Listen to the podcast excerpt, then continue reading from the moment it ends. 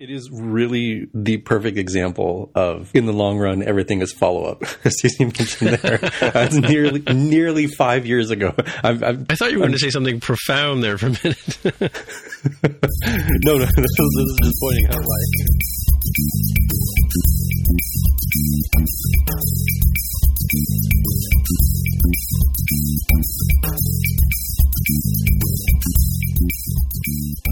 Hey, everybody. Welcome to episode two forty-three of the More Than Just Code podcast. My name is Tim Mitchell, and I am in Toronto, Ontario, and I'm joined once again by Jaime Lippis Junior in Seattle, Washington. How's it going? We also have Mark Rubin down in San Jose, California. Hello. All righty. So, Jaime, do we have any Ask M T J C? We've got a couple. One is from our friend of the show and sometimes former co-host, uh, Greg mm-hmm. Hio, who says that uh, Pocket Casts also shows episode art. And he's got a handy little photo of episode two forty-two, The Rise of Marzipan. And I think we were discussing the... Um, the album art, perhaps, the cover art for yeah, episodes art, on yeah. uh, Overcast. Is that the conference? Yeah, yeah, I think about a year into the show, I started doing a, uni- a, a different um, cover for each episode, and I discovered when I published them through um, Fireside, they automatically add it to the to the episode, right? Um, and you said you get them when you download the download the episodes as well. But um, and I noticed in the podcast app that they weren't showing the artwork, but they do show them in Overcast. And I and I looked around. I think Castro. I tried Castro, and it, it doesn't show the artwork either. So I kind of wondered, like, what the convention is for that, right? And that's like why Greg is replying. I guess he listens in, in Pocket Casts, and that's how he gets his his art. But following up on what you and Drew were talking about, after last week, we were talking about the new podcast page that Apple's got going for everybody, you know, where it shows a preview of the uh, episodes and stuff. Oh, yeah, the web-based um, player, podcast, Apple Podcast Player, right, right. Yeah, so that one um, shows the episode art if you, if you dial into one of the episodes. Like, if you click on, an, on a, like click on one to say, listen more, or preview, whatever, that shows the artwork as well. So, yeah, cause, and by the way, that is that is working in Canada now. I think when we were real-time follow-up or post-time follow-up, when we were talking on the show, it seemed to work, and then it seemed to go away because it reverted back to the way the page was before. And then after, when I was mixing the show on Saturday, I think it was, I noticed that the the um, the new preview was working again. So I think I put a note in the in the, in the, the actual um, text of description of the episode. So that's good. So I'm, I'm not wasting my time doing episode Uh, cover art. It's appreciated. Rel- relative or not relative. There are some Easter eggs in there. You got to maybe you got to figure out, you know, my weird sense of humor, what what uh, what the tie in is. This also goes for Spotcast because I do I do them for Spotcast as well. So, so you know, I, I hope people are scratching their heads as they're watching, listening to the episode, trying to figure out where the where the art comes from. Sometimes the art is mentioned early on, but you know, away we go. All right. So do you have another Ask M T J C? Yeah, it's a, ask? it's a pair of related tweets by uh, friend of the show and heir to the Q-Line empire, uh, Xavier he's a, Q-Line. He's a number one fan of. Of Spotcast, isn't he? Right, right. So that's, yeah. For those who don't know, that is uh, uh, J P K News, uh, Jonathan Patrice Kuline. Kuline. I don't know his. I don't know his middle name. Who's our co-host on the uh, Spotcast uh, podcast? And uh, anyways, it's Xavier Kuline is, is saying that um, regarding the triple camera system on the iPhone eleven, as we might call it here, uh, some Android phones such as the Samsung Galaxy S ten and the Huawei P twenty Pro also have three cameras. And then following up with that, uh, also a potential application of a facial recognition system on the rear camera would be to automatically tag people in Instagram posts or something like that, hmm. which is interesting. I, I actually was not on that episode where you guys covered the uh, yeah, larger camera yeah. wheel bump square uh, on the back that, that people are saying is going to be for the new iPhone. Yeah, yeah. So, I mean... We, we were wondering what some of the possible applications of that might be and what you might actually use it for. But that, yeah, triangulation. But that's an interesting idea, really... You know, tagging on Facebook and things like that. Yeah, but wouldn't you sort of... Oh, I guess you... Yeah, if you tag somebody, they need to agree to have that tag published, published right? Oh, that's true. Yeah. No, I mean, I think that if I tag you on Facebook, it can, it'll stay, you know, undisclosed until you go in and approve it, right? Kind of thing is what I mean. So, yeah, it, it's a potential idea. Yeah. Well, I mean, it doesn't necessarily have to be for publicly tagging someone, but it could recognize who's in your pictures. If, if you, oh, true. If you have, you know, some, if you've identified a certain person at some point and they're in your camera roll, then, mm-hmm. then maybe, uh, maybe it can do that. But doesn't the photo app do that already, kind of thing, or guesses? It seems to be pretty good. I, I've, yeah. I've been using it for the last little while since I discovered it's there. The you know the the A I that's built into the Photos app now. It's a little weaker on the phone, but it's uh, it it's somewhat it's different, but better on the on the Mac itself. Like you can search for, you want to look for cars, it'll show you all the pictures of cars that you have, and mm-hmm. it's not. Qu- I mean, the other day I was looking for um, my dog lost his uh, his uh, license tag on his um, you know on his collar that he wears, right? And um, so I, was, I just typed in metal because I figured it was kind of like a metal, right? And and sure enough, the Photos app found it for me. So huh. which and picture I took like four years ago, right? When the thing was shiny and new. Yeah. Anyway, but yeah, so so it's good for like looking for. I think if you type in check, it might show checks and stuff like that. You know, it's kind of smart. And, it, and but it is dumb on the photos because you know you take a picture of somebody and you go into the Photos app and it wants to. It has this weird thing. It says like you know on your iPad or whatever, it says to lock it and plug it in for some reason. I guess it wants to do it in a, as a background process. And um, I think similar on the Mac, it does some weird things that way. But anyway, that's that's Photos. All right, let's move on. Um, so we have uh, in our follow up, uh, Jaime, you've got an article here about the Apple Store. Yeah, this relates to subscriptions, and this is a Verge article that ultimately is referencing a series of tweets by David Bernard on uh, Twitter that says that Apple has added an additional confirmation step for subscriptions. So you get this new alert, mm-hmm. apparently, after you confirm with uh, Touch I D and Face I D that will say, like, confirm subscription. The subscription will continue unless canceled in settings at least once a day before a subscription period ends. Oh, so it shows up every day? No. That, that's a really weird test there. I, I think this is somebody who's digging through um, uh, beta versions of iOS. I don't think this is something you see today, but I could be I could be one hundred percent mistaken. I think it was something that's being looked at to address the... Yeah, I did a trial trial app of something and uh, recently, and, and uh, I didn't do continue to trial, but it did uh, it did give me kind of a, a, a very clear warning that this was going to continue as a, as a subscription if I didn't cancel before the period was over, right? So yeah, I think this was added to handle those scam apps we've talked about before. That's why this is oh, follow-up, right. Where it's like, oh no, there's this uh, thing that pops up, it's like, oh, you're going to pay. And it's like, I don't want to pay. Hit the home button, get away, on, on devices that have home buttons. And whoops, the Touch I D is so dang fast that it actually registers. It's like, oh, looks like you paid. Oh. Like, this would be a lot harder with Face I D because you'd have to somehow trick the user into, like, double tapping the side button when there's really no reason for them to do so. They'll just swipe up from the bottom of the home indicator. So I think this is predominantly a fix for um, Touch I D-based systems and scams. But, you know, it's kind of nice for Face I D, too, to make sure, like, you really understood what was happening when you tapped the little button that says, yes, I would like to sign up for nine hundred ninety-nine dollars. Mm-hmm. But you could actually twitch and hit double tap the, uh, the button as you're trying to get back to home. Yeah, I would not recommend holding the, you know, cradling the entire phone in such a way that accidental, you know, bumps on the uh, the subway or something will cause you to buy the huge in-app purchase. Yeah, but you can always go into subscriptions and cancel that way too, though, right? Yeah, like, and Apple even has, if you end up paying for a month or something. Yeah, and, and Apple has made that easier too. It used to be kind of buried away, and in a fairly recent of iOS uh, version of iOS twelve, they made it much more front and center. Uh, I think we talked about that too a little bit prior to the uh, March event where they did all the subscription service type stuff. This guy, yeah, it's funny that I'm surprised that, well, I mean, with the scammers, they probably have opened up Apple's eyes to it a bit, but I'm surprised that there isn't sort of a cooling down period. You know how they call that when you you, you make you agree to do something, you accept some term or, or, of a contract. Of, that's essentially what you're doing. Um, and there's there's sort of like a twenty-four hour, forty-eight hour sort of window where you can go and change your mind. Yeah, bring that, because I mean they do that with their hardware. Like you can bring back. You don't like something, you can bring it, bring it back within a couple of weeks, I think, of, of buying it from the Apple Store, right? And probably the same with online purchases, too. Yep. Anyway, it's good good to see that they're uh, they're adding more to subscriptions. All right. So, the big news. Let's get to the big news. Da-da-da. Yeah, this is the big follow-up. And that just... It was so big, both of us put things, and I put two links. You put, I put two, one link. You put two links. Whole plethora of links. And there's a, there's even a follow-up to this bit of follow-up. So, the, the big news here is that Apple and Qualcomm have uh, come to an agreement, and both immediately dropped all of their lawsuits that we've we've talked about regarding the uh, patents and royalties that are required for Qualcomm's technology. Apparently, there has been a six-year global patent licensing agreement that has been reached that can be extended to um, a couple more years beyond that. And Qualcomm and Apple have agreed to have Qualcomm as the supplier of parts to Apple for things like uh, four G radios, but more importantly, the five G radios that will be coming up in future versions of the iPhone. Mm-hmm. Yeah, it's pretty significant. It's a big story. I mean, it even hit our, our news channels up here and, and, you know, on the T V up in Canada, right? So mm. I've got a link here for, for C T V News, which is one of our T V main T V channels across, you know, national channel, right? Um, yeah, sort of, you know, similar to N B C or A B C sort of thing. And they're talking about they're talking about it the same way. So, but there's a follow-up story here. I just noticed you put up here as well, Jaime. Yeah, the follow-up to this follow-up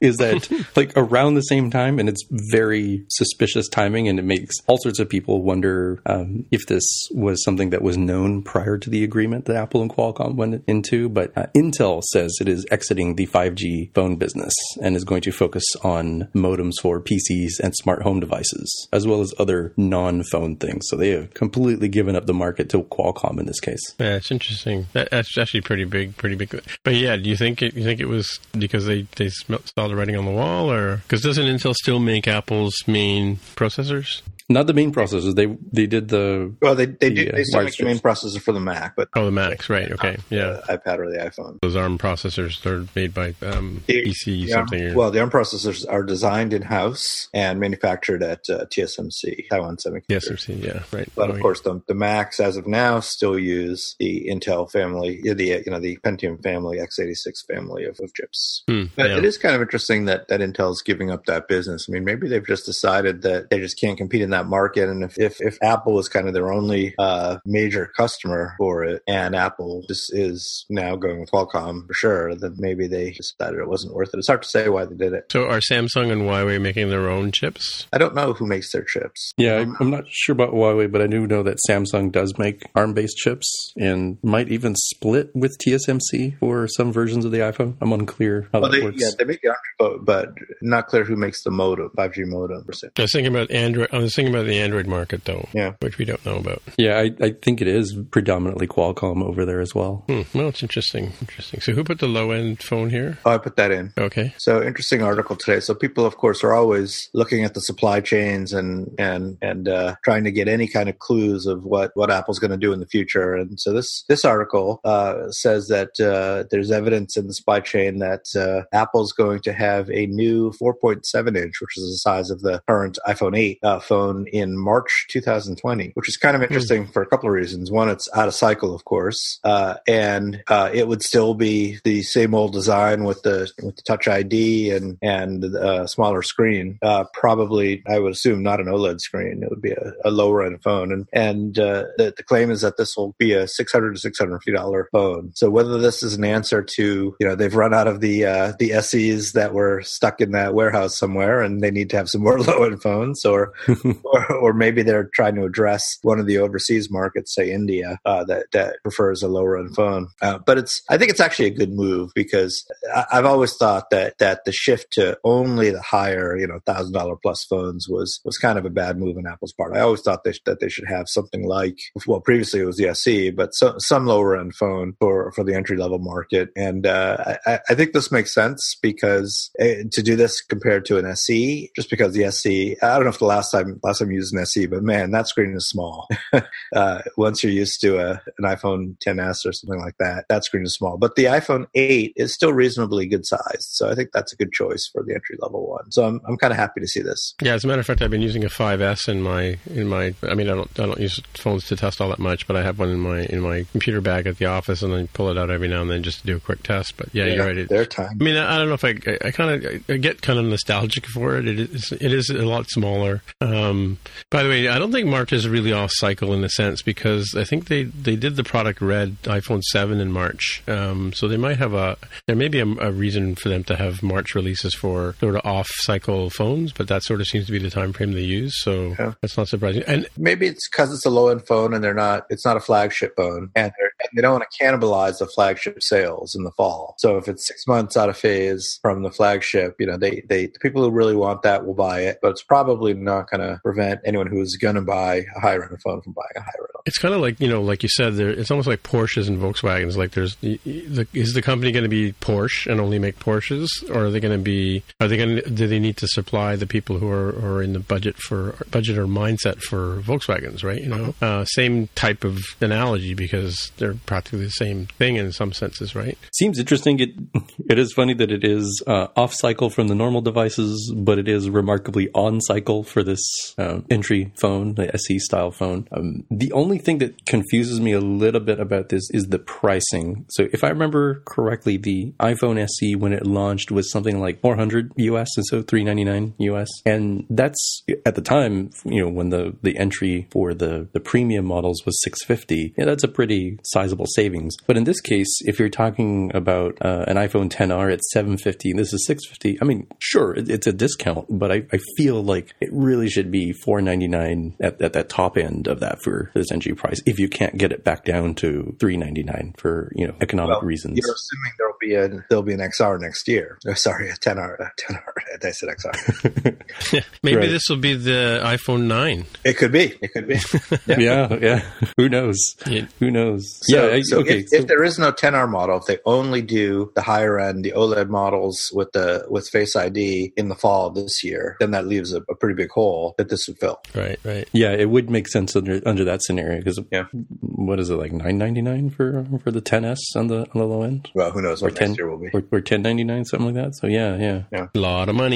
So, um, quick question. Just this is just related to this particular page. I don't know if you guys are looking at right now, but so I'm curious because I've been using, for the most part, I've been using um, DuckDuckGo, which apparently isn't tracking me. But um, I see an ad for an Aurora Pro X two S S D drive, and yeah. since I was just in the market for an S S D drive recently, are you seeing the same ad? I am seeing that ad. Oh, okay. All right. So it's not just me, because mm-hmm. I'm, I'm like, it's just coincidental that I literally just I ordered an O W C drive and then I canceled the order because I found the Transcend one was cheaper, right, or less expensive. They're the same type of thing, right? Mm. That's what I ended up going with. I had to go with a Transcend one that was designed for the actual um, Apple computer, or for the uh, with the with the pro, the MacBook adapt uh, interface on it, right? Because trying to use those other the other ones was not working with my particular Mac. I don't know if it's the Mac itself or whatever, but because it was the new um, N V M E, the um, non-volatile something memory, whatever. But uh, that's the, the new hotness in S S Ds, and uh, I think my uh, maybe the uh, Apple's added in the ability in High Sierra, late High Sierra, and in Mojave to support those, but it could, just couldn't get to recognize the drive no matter what I did. So. Oh, the Aura, it, it would not recognize? No, no, I have. So I bought a Jet drive from Transcend, but no, I had the, I had a Western Digital N V M E M two M.two um, style SIM, which is the same width and almost length as as the one that goes in the Mac, but you had to get this little adapter that, that changed change the interface over, I right? I couldn't tell if it was the adapter was defective or, but meant, like I said, I think if I when I booted the Mac using a U S B key with Mojave installed on it, it saw the, the, the empty drive and it gave it the name Windows, right? But as soon as I got into the O S, it didn't, it wouldn't recognize the drive, so I couldn't format it. And then so somebody had suggested using Unix to format it, and um, so I loaded up. I, I found this really cool. You can actually load Ubuntu onto a U S B stick as well and boot from. I boot your Mac with Ubuntu, right? And then, uh, but but the when I went to do the list command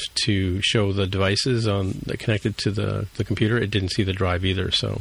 so then I was worried that maybe I'd fried the, the chip that, you know, recognizes the S S D on the motherboard, right? So unfortunately, I have another I have another MacBook Air here that I could swap the, the memory out and make sure that that that wasn't the motherboard had been fried, right? So mm-hmm. yeah, so I ended up my solved my problem by getting to going to a, looking at a four eighty gigabyte uh, Transcend drive. Mm. Yeah, which is and, you know, sad because I'm in the market for a new Mac anyway, right? Yeah, yeah. You know, how much did that cost you, if you don't mind saying? So, well, so to get myself out of the jam, I bought a one hundred dollars Western Digital uh, two and a quarter inch drive, and I bought a U S B case and stuck it on so I could boot, you know, boot it and back it up and whatever. Mm-hmm. Um, but then I had to sort of solve this thing, and I, I went through, I spent about a week dicking around with this, you know, M two drive that didn't work at all, and then I then I went and got the Jet drive, and the Jet, so the, the M two drive would have been eighty-nine dollars from, from Amazon. This is Canadian dollars, by the way. Yep. I think this was around two, it was just under two hundred dollars. It was probably three hundred dollars with tax to for, get this for get back up and running. Gig? For four eighty dollars, yeah. yeah. yeah. So these, uh, actually, the reason I ask is that it looks like, based on that, it looks like these Auras are a pretty good deal. Yeah, they're they're also they're also a good deal. The problem for me, though, is, um, like, so I was I bought mine from Amazon dot c a, which meant, you know, first of all, I could get it on Prime, so I'd have to pay for shipping.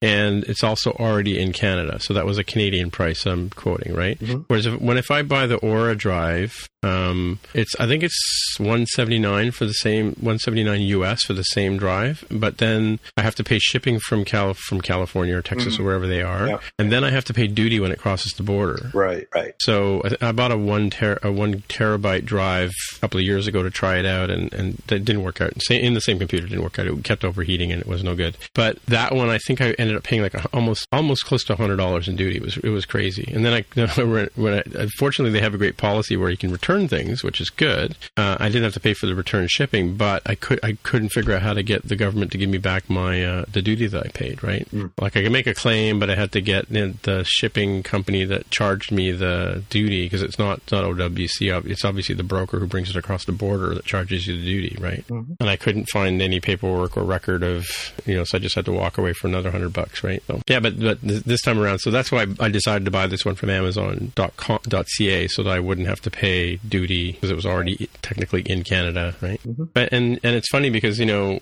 I was a little worried about it because it said when I go to format it, it'll be four forty gigabyte, um, you know, and I'm thinking, well, I, I already have, uh, as I said before on the show, I, I'm always tight for space on my drives, right? And um, fortunately, when I went to do A P F S formatting on it, it actually formatted as four seventy-nine. So I gained uh, another thirty gigs, I guess, of oh. space. Yeah, at thirty, yeah, around that. And that's just through through uh, the new um, A P F S formatting. So, so I, I, I'm kind of confined in space, and, but not quite. And I was able to do a full restore from that that back, good backup I had the day the day before the drive died. So I was able to get back to that state. It just took uh, I think twenty hours to restore it from Time Machine, which is you know that's like watching paint dry, right? you know, thankfully, like again, thankfully I had another Mac to work on, so it wasn't like completely out, uh, dead in the water, right? Yeah, lots of fun. Back your back up your data, folks. That's the lesson. All right, and our, our so we're at the new uh, W T F section of the show. Yes, the new I, segment. Just, yeah, the new segment of the show. So so I've, I found another thing here. This I saw this story yesterday. Uh, yes, or two days ago uh, about um, a, another one of these hackers who claims to have uh, grabbed all this data. Uh, this guy is named Gnostic Player or Gnostic Players, um, and he claims to have hacked forty-four companies, come away with a pile of data. Uh, examples like um, I don't know, MindJolt, uh, Wayne Wellano, a number of uh, number of companies, and and he he goes on to say that uh, his one of his motivations was to become as famous as another person called Peace of Mind or Peace. And first thing I said when I was talking to a buddy of mine at work about this, I said, I said, I have no idea who that is. And the guy's, well, then mission accomplished, right? Because he's as famous as the other guy. No, that's a joke. Anyway, um, yeah, just uh, another another pile of people getting hacked. And, and I think the ultimate danger here is, as they, they mentioned in, in the uh, end of this article, is that people tend to use, reuse passwords across multiple applications, right? Um, like here is an example, this Peace of Mind guy managed to get like, you know, one hundred sixty-seven million accounts from LinkedIn, three hundred sixty from MySpace, Tumblr, sixty-eight million, seventy-one million from Twitter, which is still pretty much in use by a lot of people. So, um, and this is this is the guy, last guy that was out there selling selling these uh, these uh, accounts. So, and so people are hacking into these places to get the the user information to be able to sell it to to um, other other companies, right? Yeah, I mean, just today I saw that uh, Chipotle customers. So Chipotle is a fast food restaurant in the United States. I'm not sure where else it is made to, but mm-hmm. people were complaining too. about their accounts being hacked and that there were these weird fraudulent orders that were being charged to their credit cards because you can use the app or the website to uh, order ahead, right? And you just go order your local Chipotle. Um, wow. Apparently, though, this was not a hack of like the system itself, but rather people reusing their uh, account information across multiple sites. So, oh, okay. So Chipotle is claiming here that yeah, like this is just uh, what do they call it? Uh, credential stuffing is is not something you can get in a Chipotle burrito, but it's rather the technique where people uh, hackers in this case take lists like you were just talking about with this Gnostic Layers thing and start running it against other sites to see did Jimmy and Sally reuse their password and username somewhere else. And oh, look, Chipotle, hey, free burritos for everybody.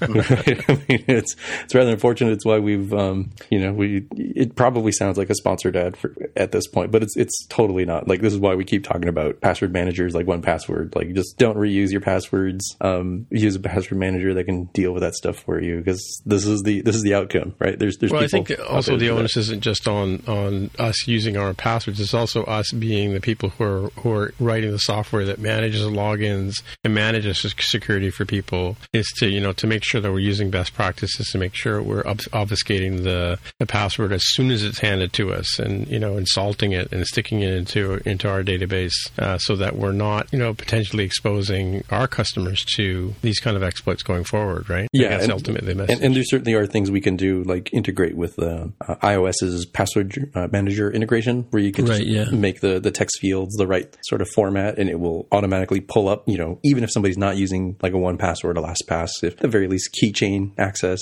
is available there free on your, your Mac and iOS devices. So that's the sort of thing we definitely could encourage people to use by making it just mind-numbingly easy to do the safer and more secure thing. And I cringe every time I see a login page where I go to create a new account or log in, and they're offering me to use my Facebook account or my Twitter account or my Google account to log into these things. I mean, presumably... People used to do that all the time for every... Well, it's, I still every, see it. I still see it.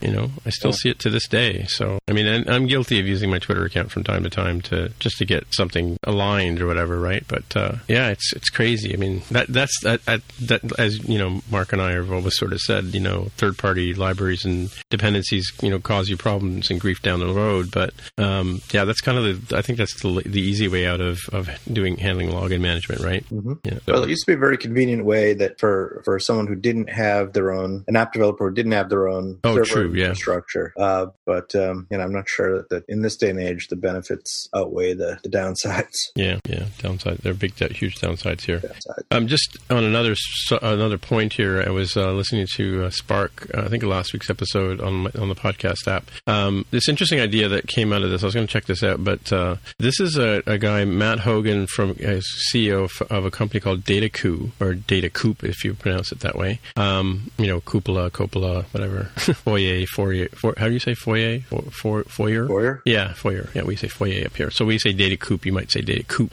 Uh, anyway, the the company is is uh, set up. These, these uh, right now, it's just uh, join a mailing list. But the idea behind it is that okay, Google and Twitter and you know whoever else, MySpace, you know whatever, are going to try and they're collecting your data to sell to other people. That's how Facebook you know monetizes a lot of its uh, its uh, value, right? Um, so this guy is saying set up a service. Service where they'll have to pay you a percent, like nickels for, for your data, right? You're not going to get like maybe your data is worth a hundred bucks to these people. Well, why not give that hundred bucks to you, right? Um, so this is an interesting idea on um, on how to how to uh, monetize your own data. What do you think about that? Cool idea. It's, uh, do you have details on how it works? Uh, not really. I mean, this is, this is what's in the article here. He talks about uh, um, obviously. I guess he's going to they're going to make it. Um, yeah, I don't know what it says. What it says here, but here. Let's see. Yeah, I'm curious how this ends up being managed. Yeah. Well, I mean, ironically, you have to create an account on this guy's uh, yeah. this guy's service too, right? Yeah. And like he says, I think the analogy is like if you own land and mineral rights to what's under your land, uh, all of a sudden somebody comes along, sticks in sticks in a pipe and starts pipe pumping out oil from your land and profits it, and keeps the profits to themselves. Uh, you would never allow that if that was if that was the case. And uh, in fa- you know, so the idea is that you would get you know paid for them pulling those those uh, using taking advantage of your mineral right, mineral rights. That said, I don't know if we necessarily own our mineral rights underneath our land, but uh, at least here in Canada. But uh, I don't know about you guys in the States, but yeah. But it, that's an analogy where somebody like like suppose somebody decided you know well you weren't using a, a part of your front lawn, they decided to grow crops on your front lawn and you know profit from that as an example, right? So that's the same idea. They're going to take your you know your, your the metadata about you and statistically what you do on the internet web and what you buy and you know, you know what what teams you follow and that kind of stuff, right? Um, and if that's the case, then why not make it so that they're um, they're going to have to pay, like not to have to pay, but like give us the opportunity to sell our data to to these big uh, data farms, right? Yeah, no, I think it's a great idea. I, I don't know how do you how they enforce that or how they yeah. how they uh, even go about you know getting someone like Facebook to actually pay you. I, I don't know how that works, but yeah. but it's a cool concept. Well, it's interesting because you know when you think about Facebook as an example, and I think I've mentioned this before that you know uh, I. I hear all kinds of people, you know, saying I'm getting off of Facebook and all that kind of stuff. But for me, like we have long distance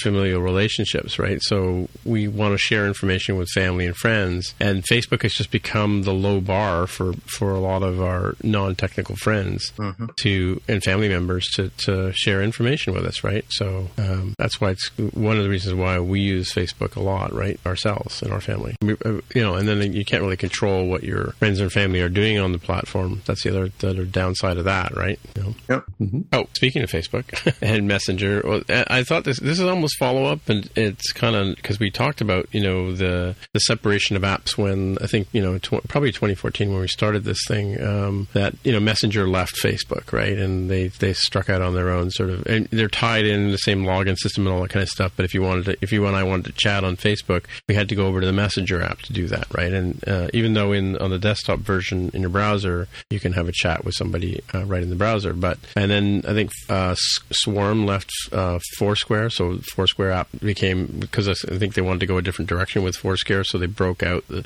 the, the, the idea of logging into places, and there was a few other apps like that where they split up um, you know the the different parts of the app into into their sort of standalone pieces. Well, Facebook Messenger or Messenger is now coming back to Facebook, according to this uh, this article on The Verge, um, which is kind of interesting, um, don't you think? It is really the perfect example of, in the long run, everything is follow-up. As you mentioned there, it's nearly nearly five years ago. I've, I've, I thought you were I'm, going to say something profound there for a minute.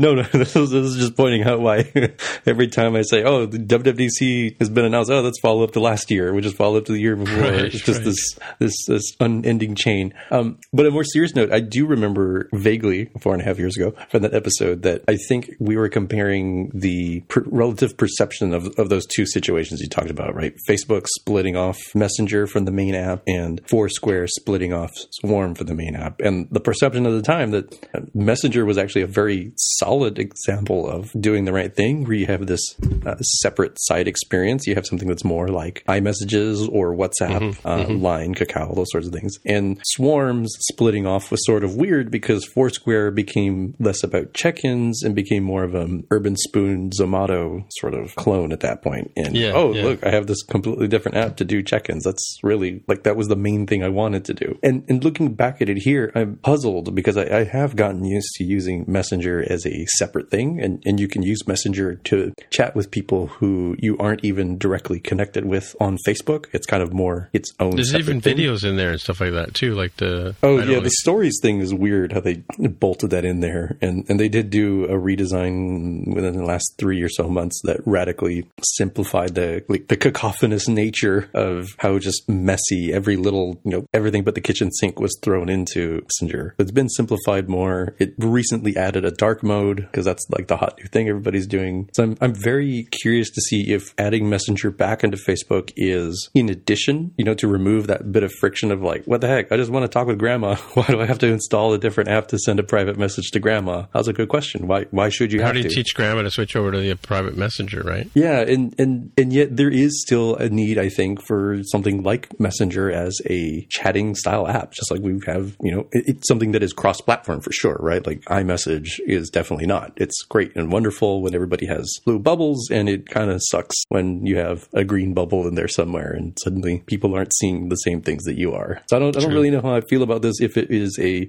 bring it in and kill the Messenger app, or if it's a bring it in to remove the, the friction, but still have Messenger as its own separate and interconnected experience. Well, actually, I'm just reading here. This may actually be a little deeper than we thought. And and it's, uh, it's according, this is from Jane Manchun Wong, who basically put this um, this point forward.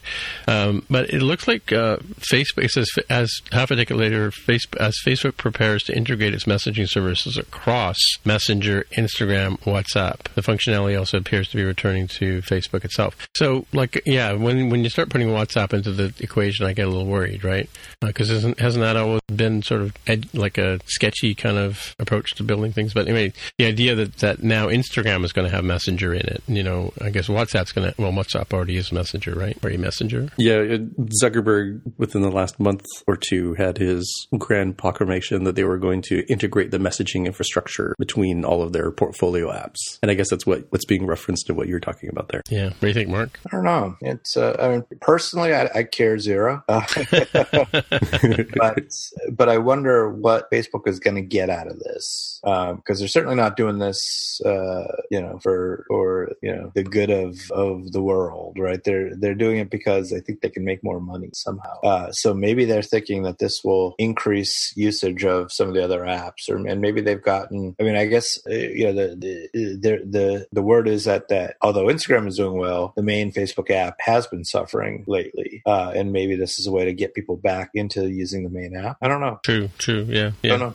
Good merit in your point there, because it's kind of like um, if they if Messenger itself is successful, like people are using it a lot, maybe people have given them feedback saying, I'd, I'd like to be able to use Messenger within Facebook or within Instagram. And uh, maybe this becomes the glue that makes, you know, all the sort of the whole platform usable in that sense, right? Kind of like Microsoft adding the browser to Windows kind of made, you know, because as the internet grew up in popularity, mm-hmm. you know, the fact that you had to use Windows to get on Explorer and that kind of thing, right? You know, kind of makes it all... blends it all together. Yeah. By the way, I don't know if you saw the, I post, I think I posted it on our Slack, but I was digging around on my drive and, um, like, and I found an old folder. I happened to find some, some images I was looking for, but I, as I was looking, flipping through the, uh, the screenshots I had done, I actually took a, took a screenshot of the day I enrolled in Facebook back in two thousand five, I think, or two thousand six, I think it was, right?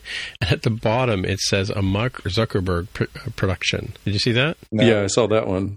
Maybe I didn't put it in Slack. I must have put it on on uh, Twitter, if Mark hasn't seen it. Yeah, the, the U I was definitely very classic. It looks a lot like um, the U I that they show in the Social Network movie, you know, like yeah, just yeah, the after blue. The Facebook dot com was, was no longer a thing, and they removed the word the. Yeah, it's got the dude's face up in the corner. I wonder if that's Mark Zuckerberg. Let me go look at it again. Yeah, but it was, just, it was. It was, was it? I think so. Like like a Doc Matrix printer version, you know? Maybe, maybe. But but it was, it was interesting that, that uh, just the, the copyright at the very bottom said, uh, you know, Mark Zuckerberg production, as opposed to the Facebook company. Were they public at that? I guess they weren't public definitely back weren't then. Public then. But were they were they like a proper... Oh, here it is. Uh, friend of the show, Mister Heo, replied to it. Yeah, it says copyright two thousand six Facebook, but uh, Mark Zuckerberg production. Well, it is. yeah, yeah. Well, but it is... Yeah, I guess. I don't know. I, I guess that's what... The, that was before the lawsuit, right? With the Winklevoss twins? Yeah. Yeah. Well, not just him. Not just him, but I'm sure also... Uh, didn't he have a, a buddy that was his roommate that was involved in it? According to the network, social networking movie, right? If you can believe anything Aaron Sorkin says, right? Yeah, yeah. Spider-Man, Andrew Garfield. What was yeah, that? Spider-Man. Yeah. Sandoval, yeah. probably, I think his name was. Eduardo Sandoval? No. Um, yeah. Well, that's that'll be a fact check for sure.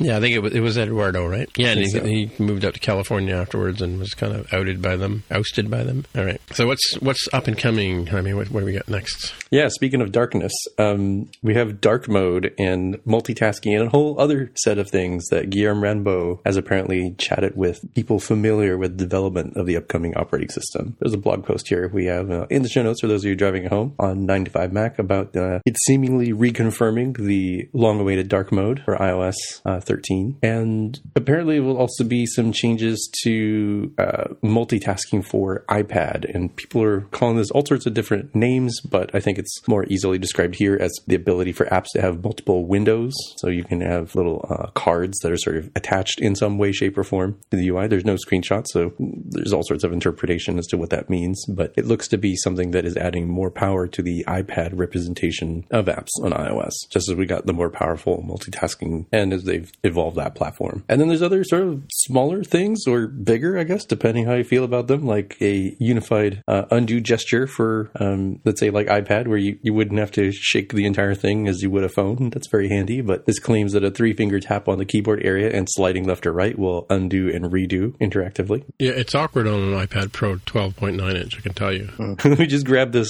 this huge lunch tray and just shake it in the air, and so I can undo what I did, right? Yeah, that's. Yeah, I think they should make it like an Etch a Sketch where you have to hold it upside down and shake it in the air, like back in the Etch a Sketch race days, you know?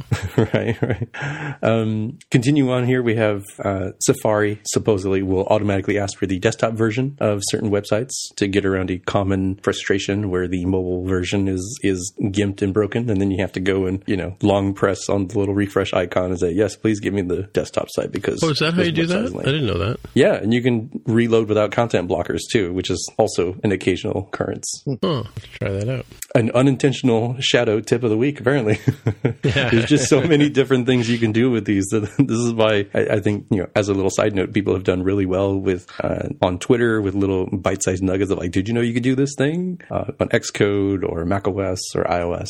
Same thing with um, wait, did we, Tim, did you have like a pick a while ago that was like thirty second tips on YouTube sort of thing? Yeah, there was a bunch of different things like that. Yeah. Mm-hmm, mm-hmm. Like the, the whole how to delete your history and your browser, get rid of all those tabs by holding down the, the button on one of them, I think, and it offers to delete them all. I do that a lot because I end up with thousands of pages open on my iPhone. Not that they cost anything. They don't really seem to affect anything, right? Mm, yeah. Although they must have a preview of each each, uh, each page somewhere, stored somewhere. And now we have like two hundred fifty-six gigs of memory on our our iPhone, so why do we care, right? Exactly. We're gonna need all we're gonna need those gigs to deal with uh, what did we call it the last time? The the hot new social network font book. So font management is also gonna be a thing on iOS thirteen apparently. Oh, I, is it? Oh, on, on iOS. Okay. Hmm. Yeah, I don't know how that will work on iPhone, but it does seem a lot more sensible on iPad, where people are doing more productivity type things, and you know you might have a, a document of some sort or something. Yeah, like pages together and stuff like that, or any of the word processing things where you're, you're publishing things, I guess. Yeah, yeah. If you wanted to use, you know, Helvetica Now that we talked about before, they'll, they'll definitely want to use that. And then there's some other things like Mail is going to get smarter to handle different categories. I think pretty similar to what you've seen on like Gmail. The thing that confused the heck out of me and I wanted to ask you guys about was this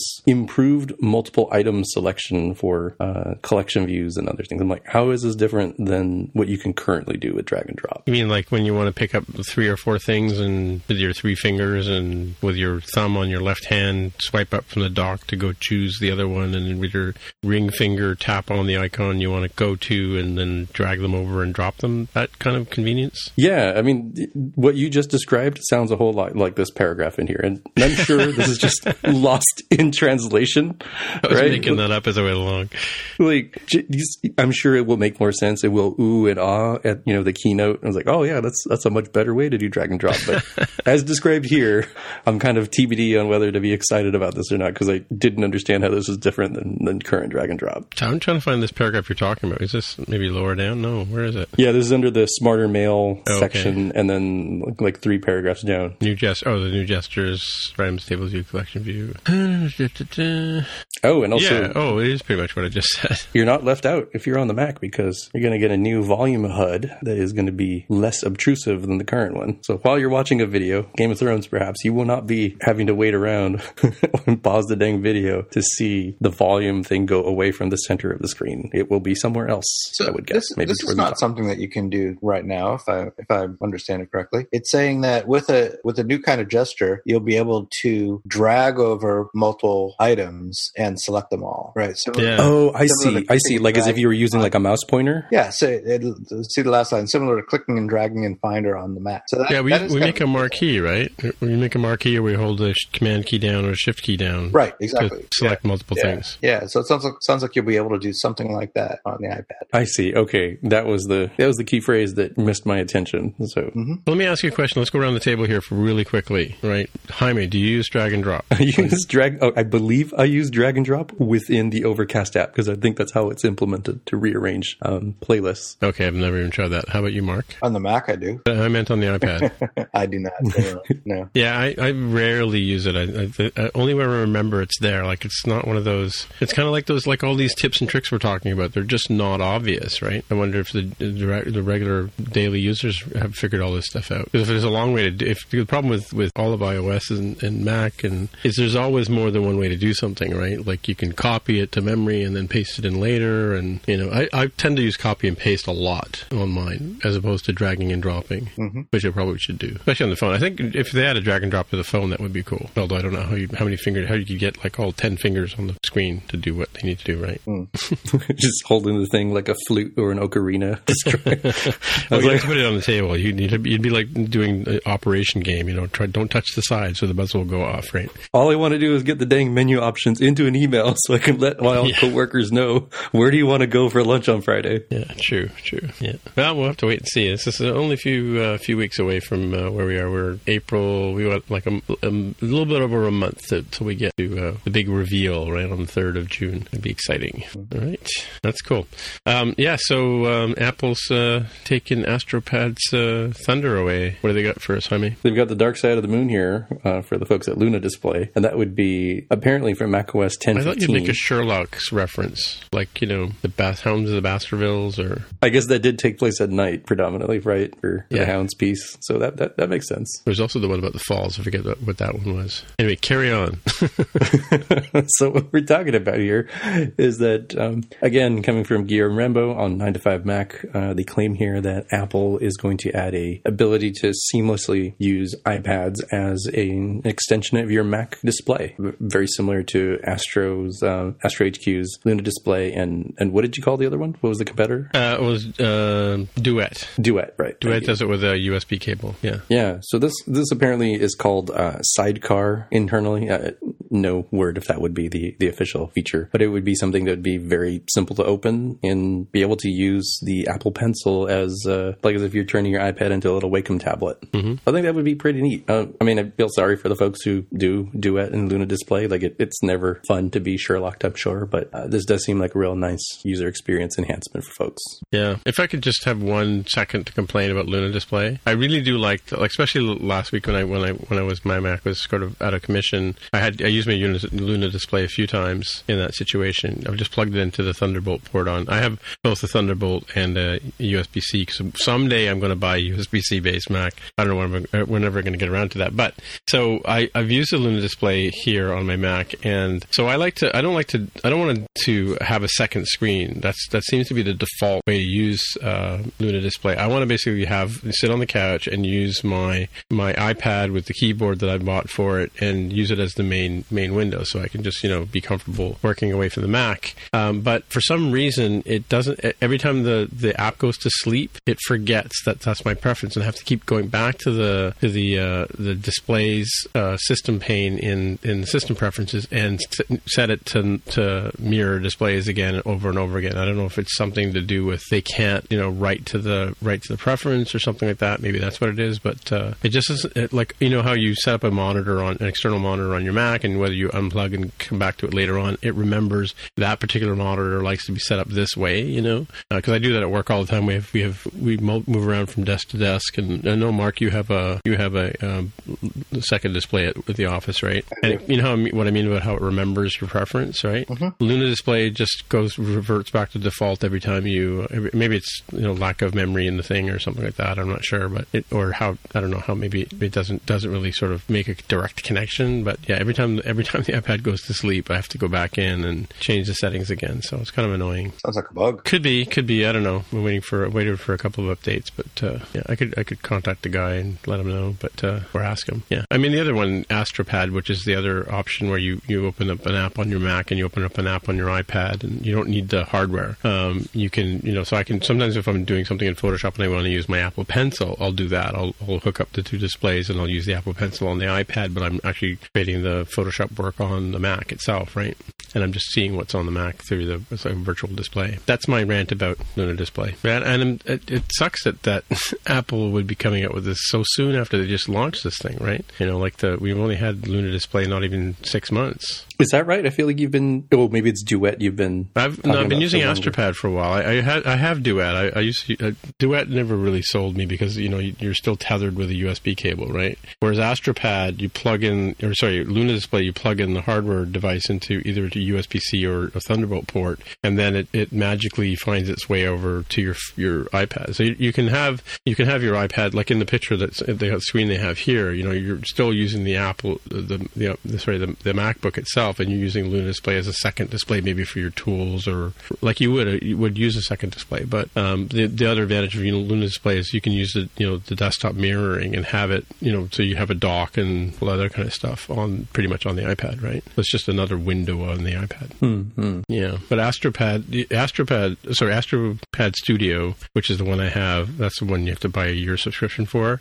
Um, that one you have gestures that come with the iPad. The only difference with that one is you don't have a keyboard, which is kind of an So you can't, you know, key stuff in on the... Oh, can you bring up the iPad keyboard? I think... No, I think on that one you can bring up the iPad keyboard and, and key things in. But yeah, that one seems to be a little bit smoother than using Luna display. But Luna, I mean, Luna display is just a magic, right? Like, don't get me wrong. It's it's just cool to, to be able to have it and play with it, right? I haven't tried it, but I, I think I've heard both you and Tammy talking about these sorts of things. So it has me interested, and I think for the low, low price of free, uh, it, it's really sad, but I, I think I'll be more apt to jump on this when we see the new versions of macOS and on iOS. Yeah, what I'm saying is sad about the, the for the AstroPad people is that uh, AstroPad's the name of the company, I think. Um, they no, actually, is it? Um, they've gone to great lengths. Yeah, Astro, Astro H Q is the name of the company. Um, but yeah, they've gone to great lengths to make this little piece of hardware. It runs really cool, and it comes in a nice little box, and you know, it's like a ring box almost size, right? And it's just a couple of chips, I guess, sitting a little tiny board sitting on a on a Thunderbolt port, and it works like magic. So I wonder, I wonder how successful Apple. Maybe it'll be like the um, AirPower. They just won't ship it because it won't work. Because AstroPad, the AstroPad, or sorry, the uh, Luna display kicks in and uses the G P U on the Mac to to help um, render the image, right, on the iPad. Yeah, it's amazing these days that we can do this kind of stuff wirelessly too. When you think about it, you know, I think we expect it, but it's still amazing. Don't you think, Mark? Mm-hmm. mm-hmm. All right. Anything else you want to say about this uh, sidecar, as they're calling it? No, I think we're I think we're good. We buried it. All right. So this is a this is sort of could even be follow up. Uh, Cesare uh, Rocchi and my, and myself, we you know we hang out together on different channels, and I follow his Pod Rover. He started a business called Pod Rover, which is a, a, a service for podcasters to um, you know get ratings and stuff like that. Stuff that's hard to follow, and, and he just kind of con- consolidates all that kind of stuff in. But uh, so he follows the podcasting world too, and and uh, this company called Megaphone. They're similar to Fireside, I believe. They're they're a, a, um, a publishing platform for podcasters. So they've collected uh, statistics from uh, the use of their podcasters, you know, um, who are on their platform, and they've su- found surprisingly that the since Apple added the ability to listen to podcasts or stream podcasts to your watch, that a surprisingly large number of people are using their podcast, they're using the watch for podcast listening. Um, yeah, so they said in the fall, twenty-eight uh, Apple Watch users gained the ability to to uh, to do this, and so interesting stats like time of day, you know. Um, when they do it, and it's more popular in rural uh, U S than it is in, in the main main main places, and they're not sure why that is. Uh, but yeah, I don't know if you guys have had a chance to look at the stats in this one article. Time of day, like it's early morning or, or nine, ten p.m., eleven p.m. at night is when the the peaks for uh, when apps are. So the thing about it is you have to have your watch within proximity of your phone to be able to uh, stream, right? But if you look at the stats that they've got here in, in this this purple map, this color U S A map, um, you know, it's sort of opposite to what we see in terms of what downloads we get on our own podcasts. Right? We tend to be California, you know, Oregon, uh, New York, oh, but, uh, Tennessee. But don't misinterpret the data. I mean, the, the chart mm-hmm. isn't showing that there's more downloads in Louisiana. It's just showing mm-hmm. that in Louisiana, people are... are yeah, I mean, using the watch, though, right? The watch. So it could right. very well be that the... the oh, it's still Five Guys or whatever. Yeah, it could very, be, very well be the statistics are so small in those places. Right. Right. That it's the, the you know the watch numbers are you know look high, but it might just be because, as you said, there's only four people doing it. Who knows? Right, right. And there's the four guys that own the watch, own a watch in the state. Right. Yeah, yeah. You can see it a little further down. Like this is what I was, this is kind of this is the kind of um, color display I expect to see on the map. Like it, for us, you know, we're, we're we have a lot of listeners in California. Hello, California. You know, fair amount in, ten, in Texas and New York State, Tennessee for some reason. You know, in our particular case, but you see the how the color. On the two, see the two maps side by side, it seems to be quite different in terms of usage, right? If, by mind you, they're comparing percentage to millions, though, right? Mm. Yeah, it really depends yeah. on the numbers here, and they, they do have the caveat in, in their text. Um, with regards to, I'm trying to figure out if they're breaking out downloads versus streaming, because it would sort of make sense that you would have things like, as they note here, uh, downloads mm-hmm. like ridiculously peak at the end of the day, so after eight p.m., mm-hmm. and, and they're surmising there that that's when people are putting their phones on the charger. And, and their watches and chargers, and this is the oh, time that, okay, right. that things wake up to go go download stuff. Mm. Um, it also seems to kind of make sense that you would uh, perhaps download some stuff in case you are out of the range of streaming, um, or that you might be doing sure. it task-based, as they mentioned here, for like seven a.m. is the peak here, just before work. People are getting up and ready, go get a workout, and then head back to the office. But is that people doing that or podcast apps doing that? Because I'm just thinking about this myself. Um, no, yeah, so some like I'll be listening to the podcast, but sometimes I'll be in the subway where there is no cell signal, and you know because I because I've already downloaded the the because my app will have already downloaded a number of episodes that I have on my playlist. Like I listen to Overcast, right? Um, I don't have to worry about not having a signal in the subway, right? It's all like a seamless experience for me, right? Yeah, and there is some sort of schedule for those. Um, like there's some schedule in which the app is asking for latest updates from, let's say, something like Overcast, right? Overcast servers, and then who knows how often Overcast servers. It, it does seem to be on some regular basis, from what I can tell. Somewhere between, I want to say, two two a.m. and six a.m. Pacific time is when I'll see a huge spike in the number of downloads for podcasts mm-hmm. from Overcast in this case. And and so I do think that, that would end up skewing the stats if they were tracking that coming from me, for example. True. I, th- I just think it's surprising that, I mean, the story for me is that it's the watch, right? That people are using, like people are using the watch for other things and things other than notifications or, you know, starting and stopping workouts and things like that, right? Yeah. And it makes sense, right? Like if, if you're given more avenues and easy opportunities to do things, it, it kind of makes sense that people would, would take advantage of those. And the area where something like a watch and, you know, something like AirPods would make a whole lot of sense is, oh, you, you want to go out on the trail and run for five miles before um, getting into the office. And if you don't want to bring your iPhone and, you know, you either have a, a L T E based watch or you have downloaded podcast content to your watch, you can still enjoy there. So that, that one hundred percent makes sense to me. Whereas before, you've been like, eh, well, I'll take something else. I'll listen to something else, or I'll just go without music or something. Yeah. Again, we're not big podcast po- AirPod users, so we really don't know either, right? I've asked yeah, my mean, AirPod friends. Yeah. It seems like people love them. I'm rather bummed that they don't work out for my physiology. Otherwise, I would probably have them too. Yeah. Well, you can get. I don't know if you heard. Uh, or Mark posted the thing about the, the new Beats ones, or uh, have a different different kind of uh, connection to your head. Form factor. Yeah. Yeah. A little bit more money, but same idea. Do they have a cable connected to the two of them, or they're independent pieces? I forget what, what they were. I think they clip onto your ear, right? Yeah, they clip onto your ear. Yep. Yeah, yeah. A lot of people, at, I see a lot of people at the office, and a lot of people, I mean, other than the AirPod people, people have those, uh, the Bluetooth ones that they wear around their neck where they've got a cable that connects the two. I don't know if the cable is just there to keep them from getting lost or whatever, right? So, because I think they have uh, the U S, the, the Bluetooth chip in both, in both ears now, right? They've made them small enough. Anyway, that's cool. All right, so I guess we can move to our picks now. Yes? Sounds good. Yeah, so coming back to that Spark uh, episode I was talking about earlier, they were uh, talking about and talking to uh, a photographer named, what's his name now? He's got a name of a famous L A coach for hockey, because I got confused when I was trying to look for him. Bob McClellan um, has been taking apart his toys for a long time, like many of us do. Um, like in the picture they've got here, an Amazon Echo taken apart, Jaime, which you might be interested in. Um, yeah, so he takes takes these things apart and uh, you know, lays them out in sort of uh, interesting um, formats, and then takes pictures of them. And he's published books of them. He's taken apart a MacBook. He's taken apart uh, you know, like desktop Mac, like a, the old style desktop classic, um, and keyboard and all that kind of stuff. He's taken apart bicycles and uh, typewriters and that kind of stuff, and laid them all out and and uh, taken pictures of them. And they also spoke on the same uh, episode to the the guy who's behind the uh, um, uh, iFixit site. Uh, what's his name? And we talked about the right to repair for, right? But yeah, it's just interesting, interesting pictures here if you're interested in seeing what an exploded view of all the bits and pieces that go into making up your devices. He's taken apart, like there's a Sony camera here on the on the posting I've got. But there, he publishes them into a book called, um, what is the book called? Things Come Apart. And he's just done a second uh, version, uh, Things Come Apart two point oh, a teardown of Manual for Modern Living. Um, and yeah, so uh, just kind of cool stuff. I don't know if you've seen, if you Google, you probably see a lot of these shots, you know, re- repurposed on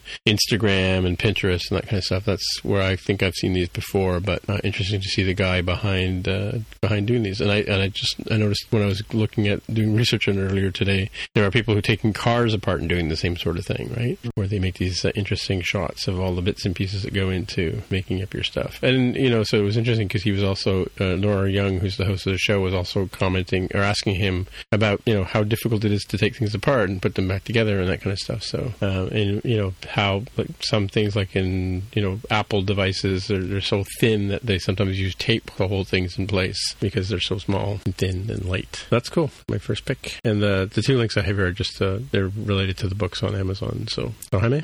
Well, before I go to my pick, I will note here, because they have component counts, that the Amazon Echo twenty fourteen edition has a component count of fifty, and the hair straighteners from nineteen eighty-nine have a component count of ninety-one. So mm-hmm. the magic of uh, integrated circuitry, I would assume, for that. I mean, some of these are like, I don't know, resistors and stuff that are getting pulled off of uh, tiny little P C B uh, boards. But I thought that was pretty fascinating. I would never have guessed that there were that many little pieces and components inside something as relatively straightforward as uh, hair straighteners. Right, yeah. Yeah. Oh, he's also got a behind-the-scenes video here called Dis- Disassembly Behind the Scenes. Yeah, cool stuff. All right, Jaime, pick, pick for you. Yeah, this is a fun little article. It's timely because as of this recording, folks have seen the first episode of the final season of Game of Thrones. Mm-hmm. Um, and it is worth noting one hundred percent that uh, you should not visit this link if you are afraid of spoilers. I would say either uh, for people who don't care about spoilers or for people who cannot be spoiled because they are all caught up to date with Game of Thrones. Yeah. This is an article entitled uh, How to Learn Prologue by Watching Game of Thrones.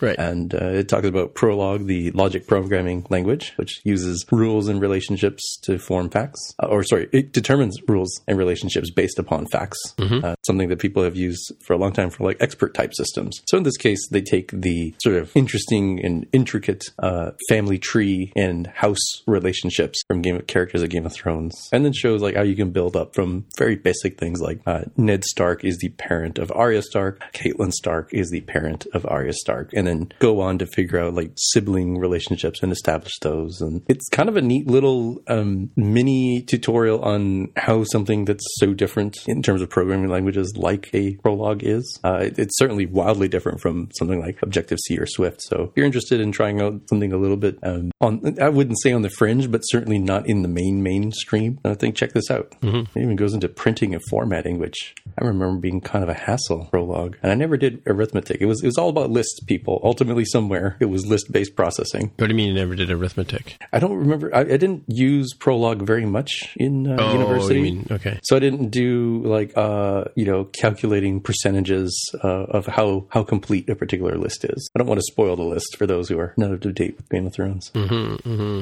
All right. I have a shadow pick, too. It's actually a pick I put into um, into the Spotcast show notes for tomorrow. But um, there's a TEDx talk called um, how basically about Game of Thrones was based on the War of the Roses, the Wars of the Roses. And it breaks down the whole, you know, um, lineage that there was a king, Edward something or other, one of the Roman numeral numbers, Ed, Edwards, I think it was. He died after his uh, son, and so the heir to the throne was the son's infant child, right, or young child. And, of course, there were these brothers that the, that were had felt that they were in line for the throne, and so they split off in different factions. And it kind of, it parallels The, Lanc- the Lancasters parallels the Lan- Lannisters, and there's like a character like Cersei, and there's a character like, you know, um, sorry, Joffrey. Um, you know, there's, char- there's a character in the, an actual, I mean, a living person who's like Ned Stark in the story, and it, it's an interesting video. It's like maybe two, three minutes long, but it goes through the whole the Wars of the Roses and kind of parallels how they work with. Uh, there's even like a guy,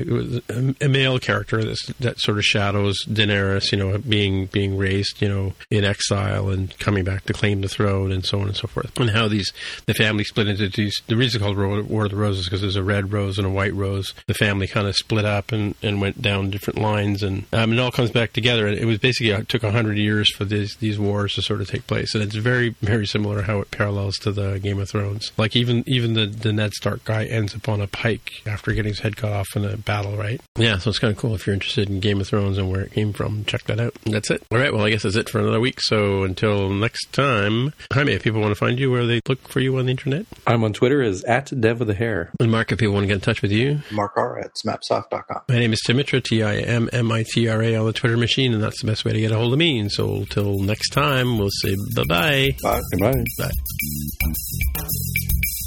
If you want to find out more about the podcast or see the episode show notes, visit the More Than Just Code website at m t j c dot f m.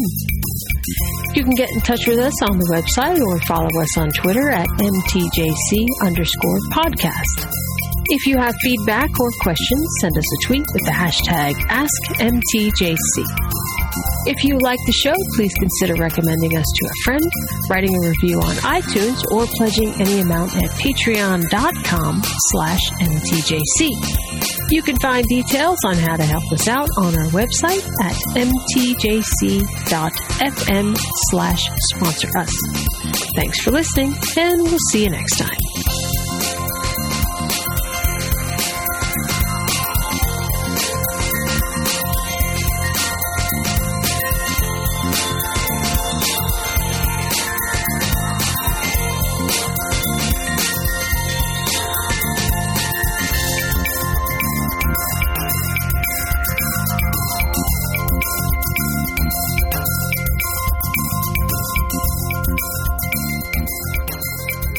Was Kansas. It was a really good show, actually. They played for really? about two and a half oh. hours straight. Huh. Yeah. They do all the like Magnus Opus and Carry On and all that stuff? But, yeah, they did Carry On. They did the whole Point of No Return album straight through. Which is, is that the first one that sort of hit? No. Um, that was one with Dust in the Wind. Oh, it, it, which one's Magnus Opus on? Is that that one? Uh, no. Maybe that's on Left Overture, maybe? I'm not one hundred percent yeah, sure. Yeah, I think, I think, yeah, yeah. I used to like that song. It was Howling Like a Moon or Howling at the Moon. How did the singer sound? Did he sound anything like... Uh... Yeah, he sounded pretty good, actually. Yeah. Did he sound like the guy? What's his name? I forgot his name now. Uh, Steve Walsh. Was that his name? Something Steve Walsh, like, yeah, like yeah. yeah. And yeah. His, I think his brother was a drummer or something. Uh...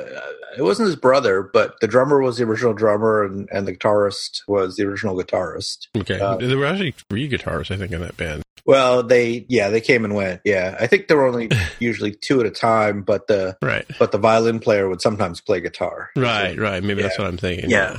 yeah. yeah I guess so he was still Steve there, Morse right? was the guitarist for a little while. Oh, really? um, Kenny uh, Rivkin was kind of the original other guitarist. I think that's his mm-hmm. name, something like that. Hmm. Yeah, it's been a long time. That's or, like yeah. nineteen seventy-eight, I think, right? Yeah, yeah, yeah. So Kenny Ripken was the, the one who was born again, and eventually they kicked him out of the band because he didn't fit. Oh, yeah. Anymore.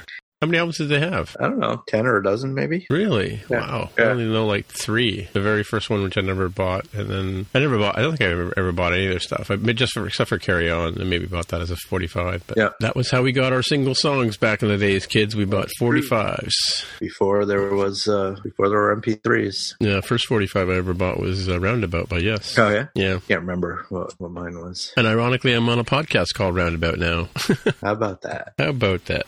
It's, I don't think. Tammy even knows that song. So what can I say? I'm sure she's heard it a thousand times. Looking but, at yeah. the Wikipedia page to see. Oh, K- Kerry Livgren, that was his name. Mm-hmm. Uh, and he's not in the band anymore. Or he's back in the band. No, no, he's he's been gone for a long time since the late seventies. Yeah, weren't there, wasn't there another Walsh? Because those two guys went and they did um, right, uh, Steve Hackett's second album. Uh, no. So the original band was Phil Ehart was the drummer. Dave Hope. Ehart. Okay. Oh no. Okay. So Phil Ehart and and Steve Walsh did part parts of uh, Steve Hackett's second album. Oh, Please Don't Touch. Yeah. yeah. Robbie Steinhardt was the violinist. Mm-hmm. Uh, Rich Williams was the uh, rhythm and lead guitar in the original incantation, mm-hmm. and is still in it. He's one of the only ones who's still left. There, left, mm-hmm. and, uh, and of course Steve Walsh. So the current. Are they from Kansas, or they just call themselves that? They're from Kansas. Yeah, really. You can't call yeah. yourself a state as a band unless you're actually from there. Oh, I'm sure you could. It's like the band Boston. It's not like they were from Detroit. That's true. That's true. Well, the, the band Boston's actually uh, what's his name? Just the one guy. Yeah. Uh, um, what's his? Yeah. Uh, what, I can't remember his name man, either. Yeah. Bassman. Yeah. Yeah. Him. Him. That guy. M I T grad. Was he? Yeah. Yeah. Because yeah. yeah, apparently he, he did that whole uh, what was it? Uh, um, what's that thing he made that everybody wanted to get and sound like Boston? Rockman. Oh right. Rockman. The thing you plug your guitar into and, and you can yeah. play it. And then they had a Bassman and yeah they yeah. This, back in the like I guess eighties and nineties that was pretty pretty popular mm-hmm, mm-hmm. popular toy. Yeah. Anyway, probably a collector's item now. Yeah. So it looks like. Like they have, let me see, one, two, three, four, five, six, seven, eight, nine, ten, more than just eleven, code, twelve, folks. thirteen, fourteen, fifteen studio albums. Mm-hmm. Quite a few. Yeah, yeah. So the saga of the t-shirts continues. Yeah. What's I saw. You know, what's, what's so that? So one of the things that they reinstated my t-shirt on Teespring, right? Yeah. They reinstated the the twenty nineteen version, right? And because they claimed that it was there was an I P violation, right? And I'm like, well, I designed it, so I hold. I own the I P to it, right? Mm-hmm. And um, so then they said, and I said, well, it doesn't show up in, we have a little storefront page where you can pick through all of all of our past, past and present shirts, right? And and I couldn't add this one for some reason, like their database wasn't allowing me to add this, uh, or their A P I wasn't allowing me to add this t-shirt to the to storefront. So I contacted them again and they sort of said, well, the simple solution is just to duplicate that particular shirt, like go into their interface and duplicate it and, and then you'll be able to add it as a to the storefront. And I went, okay. Okay, cool. And so I, a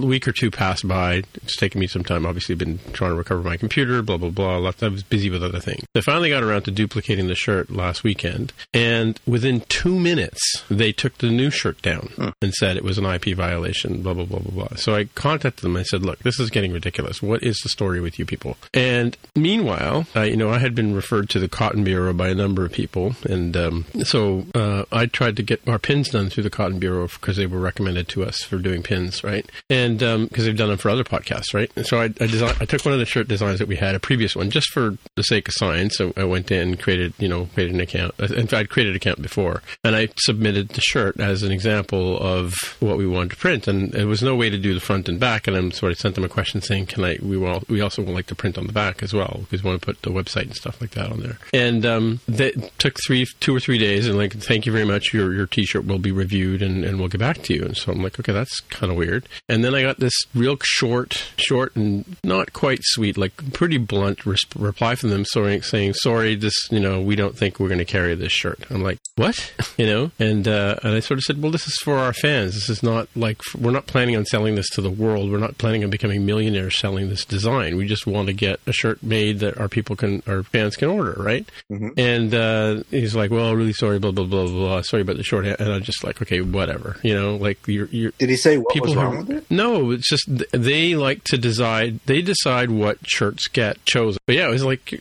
Like, you know, it wasn't up to their standards. I'm like, well, you know, we didn't design the the the logo for your standards. We designed it for, you know, to as our brand and for our, our fans, right? Kind of annoying. And anyway, so, yeah, so I can't, and I'm waiting for the I'm waiting for the Teespring people to reinstate the, the other shirt that we uh, that we did, right? But, uh, yeah, so here's this reply. Let's see. Yeah, I apologize for the, cur- cur- the reply. Cotton Bureau is a highly curated merch platform we originally meant for graphic designers and illustrators, which, by the way, I am one of. Unlike other t-shirt services out there, we don't just let anyone make t-shirts or anything in order to keep the design, whatever, whatever, whatever, right? We've made shirts for dozens of tech podcasts, big and small, but the shirt designs themselves have always have to pass muster, and the hosts who work with us understand this fact. I don't, you know, again, not telling us what is wrong with our shirt, you know? Mm-hmm. Like, it's just a logo and a, and a slogan, you know, like whatever slogan we decide for the year, right? Anyway, super frustrating. So, you know, I, I'm, you know, I don't know if you know this or not, but I started out as a screen printer back in back in the early days. I could screen print in my sleep, and I probably do. And uh, so I'm thinking, you know, the money I spent last year on t-shirts, getting them made by the people down the street, I could just as easily go buy a, a, a screen printing press, make my make my own shirts, and print them myself, you know? And that way, you know, then then I know I've, you know, I don't have to worry about, like, reordering or whatever. I just have to buy the, the blank shirts and print them up as people need them or want them, right? So just, I just, I don't get it. Like, why, why, did, why do people make things so difficult, you know? Like, this is, this is like push for pizza. It's not a push for t-shirt. You know, it's not rocket science, right? Yeah, it's kind of weird. And they're, you know, they're making money on every shirt that they ship, right? Yeah. And, and you know, it's like, it's like, uh, we're in business, but we don't want to be in business, you know? Like, I, just, I don't understand their model. Like, I, you know, I don't know. Maybe they're, they're making up, you know, funny shirts and people are downloading them like galore or whatever, but, you know, and I can't find a, I can't find a reputable online. Teespring was, was, was relatively easy. We, you know, we probably sold a handful of shirts through them, but the only ones we've ever actually gotten any traction were the ones I went down and printed off, like, you know, thirty shirts or whatever, and then, you know, you and I and, ha- and we hand them out and we sell a few and mm-hmm. we lose money on them like everything else we do. Yeah. You know, so mm. I might as well just go and get, you know, blanks and, you know, so, you know, set up a press here beside the microphone, and, you know, as we're doing our podcast I can print shirts. Just uh, uh, handmade artisanal t-shirts with Mister Tim Mitra, each one lovingly um, not only handcrafted, handcrafted I can number the, them even, you know, like a certificate about them to be signed or, by Mister Mitra, yeah, exactly. Himself. That's right, right. So get your roll up, get your shirt, get your shirt.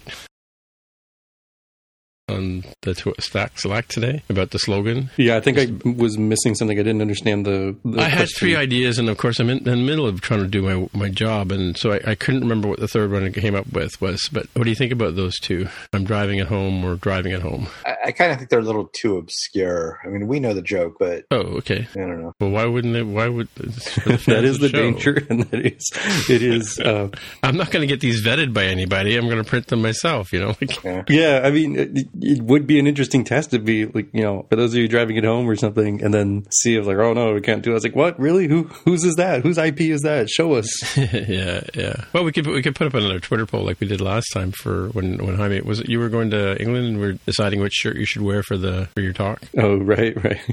Put one up and see what what people let, let the people vote democratically. Yeah. And thing. You went rogue and you wore the O G shirt, right? Well, I mean, I had pre-decided which shirts I was bringing, and I think the one that one, the, the key line, I want to say, I didn't even have with me. So even oh, if I really? wanted, even if I wanted to, um, to, to deal with the uh, non-binding referendum here, there was no way for me to practically handle it. Okay. Okay. So, but you had that shirt to give away though. That's what you, you gave to our, our friend there. I had the, um, yeah, I did have a key line. That's right. I think I have, I think I might have one of those left. I know I have the, uh, the W W D C ones, a few, few odd sizes, but yeah, I mean, there, people have been happy to get them over the while, you know, loved and cherished and almost certainly not being used as like dish rags or oil rags. They're doing, repairing their cars. I mean, these people are driving it home, you know, there's a lot of, a lot of work that goes into that. Change your oil every five thousand with these miles. Shirts on. Who knows? Yeah. Yeah, exactly. Whatever. Whatever. All right. The reason why I said next time is next week and Wednesday, I'm in Hawaii. Mm. Then the week after on Wednesday, I'm in Hawaii, different island. Mm-hmm. This we went to a dietitian. Yeah, I've never been. Oh, you'll like it. Yeah. Have you been? Yeah, I've been a couple times. Yeah, so question I have, though, when I'm looking at the weather, it's kind of San Francisco-y kind of temperatures, but is it like, is it tropical or like what's what's the deal there? Like it is tropical. I'm sort of surprised to hear you say it's that cool. Actually, I would have thought it would be. Well, I'm, I'm looking at the, you know, I'm looking at my apps and seeing what, what the temperature is there, right? Yeah, well, which island are you going to? Uh, hang on, I get my iPad out. Right now, it is six oh four p.m., so it looks like they're three hours behind Pacific. Oh, really? And in Honolulu, it is seventy-seven degrees Fahrenheit, mm-hmm. which is twenty-five. That's not bad. That's not bad. Celsius. Yeah. yeah. No, because I guess the numbers I've been looking at the last couple of weeks have been... Yeah, I just wondered, like, is it like shorts and t-shirt or... Yeah. Like some people, they were saying, they were saying if you go up into the mountains or whatever, you'll need a jacket and... Oh, well, yeah. If you go to the Big Island and, and go up the top of the... Of, go up to the observatory up there, it'll probably be snowing. Oh, really? Oh, yeah. Yeah, yeah. But in, in Honolulu, it's, yeah, shorts and shirt all the time, or Maui. Yeah, let me see. I've got uh, something in my notes here. So the extended forecast on AccuWeather for the next several weeks shows a high, mid to high eighties, and then lows in the mid mid sixties to mid seventies. Okay. So I'm going to Kauai. Oh, nice. First. That, so we're going there, right? We're flying to Vancouver, and then we're going to, to there. We're landing in the Lu, Lihue Airport. Are you going Then, for like a wedding or something like that? No, well, uh, apparently um, it, um, David's mother-in-law is um, Sri Lankan, and there's there's some sort of Mecca um, Hindu temples or something they want to go to. Okay. So we're going there for uh, from Sunday to Friday, and then Friday we're hopping over to Maui. Mm-hmm. I'm not sure where we're staying in Maui, but and then we're coming home from Maui. I guess is there an airport there? There is. Yeah. Yo, Kalahui, whatever. They're not going to Oahu at all to Honolulu. Oh, that's too bad because there's interesting stuff to see there. Although it is yeah. Yeah, well, that's the main, yeah. yeah, that's where the, the capital is and that stuff, right? Right, but there's Pearl Harbor and there's Diamond Head and stuff like that. Yeah, yeah. So, um, just in terms of uh, in terms of size, I mean, like, what's what's this? I don't know if you've ever been to Azores or whatever, but or Dominican or Cuba. Much smaller than Cuba. Yeah, uh, probably bigger than the Azores. Hmm. Yeah, because the first island we're going to, Kauai, doesn't look that big, but Kauai is small. Yeah. yeah. Uh, yeah so the, biggest, the biggest population is Oahu. Uh, probably Maui is second, although I don't know that for sure. Mm-hmm. And Kauai is one of the smaller ones. Oh, there's Diamond Head. What is Diamond Head? Oh, state monument. Yeah, Diamond Head is kind of a. Uh, uh, it was it was a volcano at one point, but you know, millions of years ago. So there's just kind of the rim of the volcano is kind of like a, a, a you know, it, it's it's sort of like it's you know, it's a mountain with a big hole in the middle that you can hike up. And, oh yeah, yeah, it's pretty cool. Huh. And it's right by Waikiki Beach, so it's it's very visible. If you, if you ever if you remember the old Hawaii Five-O T V show when they, yeah. that opening scene of Waikiki Beach and kind of oh, to the right, okay. You see the little mountain there. That's Diamond. Oh, I have to go back and watch that again. Mm-hmm. Looking funny. At yeah. true size dot com and putting the entire state of Hawaii, yeah. distance-wise, the entire state looks like it's roughly the distance from Toronto to Quebec City. That gives oh, you an from, idea. From the two islands, you mean? Um, I, I guess all the islands. I don't know what outline it gave me. Let me see. Uh, one. There are several islands of Hawaii. Oh, my gosh. It's zooming in way too fast. What's it called? Uh, the true size dot com. So it's includes Oahu. It's it's the entire state of Hawaii, all the islands that comprise Hawaii. And granted, they're not like there are significant gaps between some of them. So what do you do? You just how do you put one thing over another? So there's a um, there's a little search box up top. Oh, okay, it says yeah. a true size of, and just like type in Hawaii or something, and then just drag around. And apparently, this handles the uh, the distortion that you would normally have from map projections. Mm-hmm. I don't know if there's a way to rotate this, but it's kind of eyeballed and said, yeah, if I were to rotate this by forty-five degrees, it'd probably be Toronto to Quebec City from edge edge to edge. Yeah, it's kind of like Toronto to Sudbury, too. Oh, yeah, I see what you're saying. Quebec City. Yeah, yeah, that makes sense. Yeah. And then comparing to Cuba, like it's it's noticeably smaller uh, lengthwise than Cuba. And because so much of that area that I'm talking about is just open water, it's definitely a lot smaller than Cuba, landmass-wise. Yeah, Quebec City is kind of a seven, eight-hour drive from Toronto if you drive straight through. No stopping. Yeah. Oh, it's uh, almost as, it's bigger than New Brunswick, longer than New, Brun- New Brunswick. Let's see if I go from New York to I can go from New York to Maine. Right? Almost the si- size of uh, no, it's not quite as big as Florida, but it, it's bigger than Rhode Island. I take it, right? Isn't Rhode Island the smallest state in the yeah probably thirteen colonies? Huh, interesting stuff. Oh, that's I didn't even think about it. This was really well timed vacation for you then, because the last episode of Discovery is tomorrow. Yeah, I didn't which, plan it that way. Oh, okay. I thought it was like, oh man, he mapped out like precisely how many episodes there'd be. No, and then no. This was this was actually planned by another family member, not by me. And the um, yeah, I'm just I'm just a traveler in this one. Um, but uh, uh, we also have Game of Thrones starting, so I'm going to miss. You know, unless I can stream it somehow. Man, they got internet over there. Yeah, I know. It's like it's like America and everything, right? They have. Yeah. It's not like I'm going to another country or something, right? Well, you are, but not from our perspective. That's true. That's true. Yeah. Yeah. I mean, I guess that's the thing, right? Like I don't. But again, like you know, when you when you rent these these houses, you never know. Like that's what David does. He he always gets these, these deals where he gets an airline, finds a cheap flight, and he gets a, rents a house, and then you know you're not paying hotel fees and that kind of stuff, and you get to book your own food and whatever, right? Yeah, yeah, uh-huh. Yep.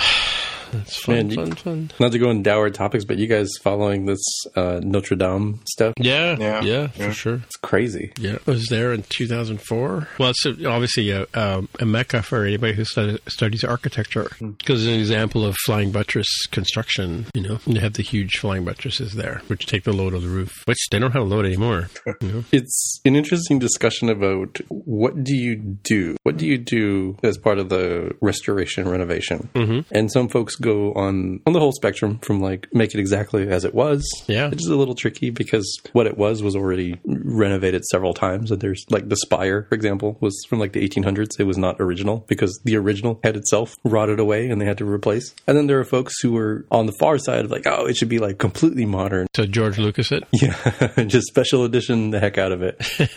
And I, I think I lean towards the side of restore it to what it was, but with modern infrastructure to do fire suppression, right? So that's like, this doesn't happen again sort of thing. And, and hide it, like like Disneyland style, like hide it so that people can't really tell that it's there. So you still get the, the awe of the, the grandeur of, of the cathedral. Yeah, I'm going to send you a picture here. Let me grab this picture. So this is a picture of our Royal Ontario Museum, which is a, a building that was built in probably, you know, one fifty, two hundred years ago. And this is how they renovated it a few years ago. Mm-hmm. Oh, that is interesting. I Where did you say this was? What is this? There's a Royal Ontario Museum. Or the ROM. This is our like our big, you know, museum where they got the, you know, the bones and the totem poles and dinosaurs and stuff. Yeah, it's um, it's modern. It's definitely modern. I'm trying to decide if it's been Borgified or yeah. It's Spider-Man into the Spider-Verse. It's like it's got this it's, sort of it's happening. Uh, this uh, sugar molecule growing on the side of it, right? Yeah, I, I guess this is what people are talking about when they say mix it with modern. I, yeah, I don't think I'd go that route personally. I think I'd restore as much. You know, the main areas restore as much as possible, and then you know side areas that were more used. Utilitarian. It turns out into a Starbucks or something. Sure, that's fine. You know, mm-hmm, mm-hmm. have a, a little library that people can uh, rent books, or even a, a shop where you can buy books about the history of the cathedral and so forth. Yeah, I'm going to show you another yeah, picture. I don't this think they go our... this way with Notre Dame. It's too too classic. Yeah. Well, here's our this is our Art Gallery of Ontario, which they uh, Frank Gehry. You know who Frank Gehry is? I do not. American architect. Mm-hmm. He did. I think he did the Rock and Roll Museum in um, Seattle, mm-hmm. the Jimi Hendrix thing. Oh, the Experience Music Project. E M P. Yeah. See that. So that's the facade of the uh, A G O that they did many years ago, ten years ago, I guess. I mean, it's beautiful inside, and you know, and they really went to town on the outside as well. So same sort of idea. They they really sort of went to town on it. It's interesting spaces on the inside, right? Like, you know, as opposed to boring old museums and stuff like that, right? But I mean, the, the I mean, the whole idea behind Notre Dame is it's it's a church, right?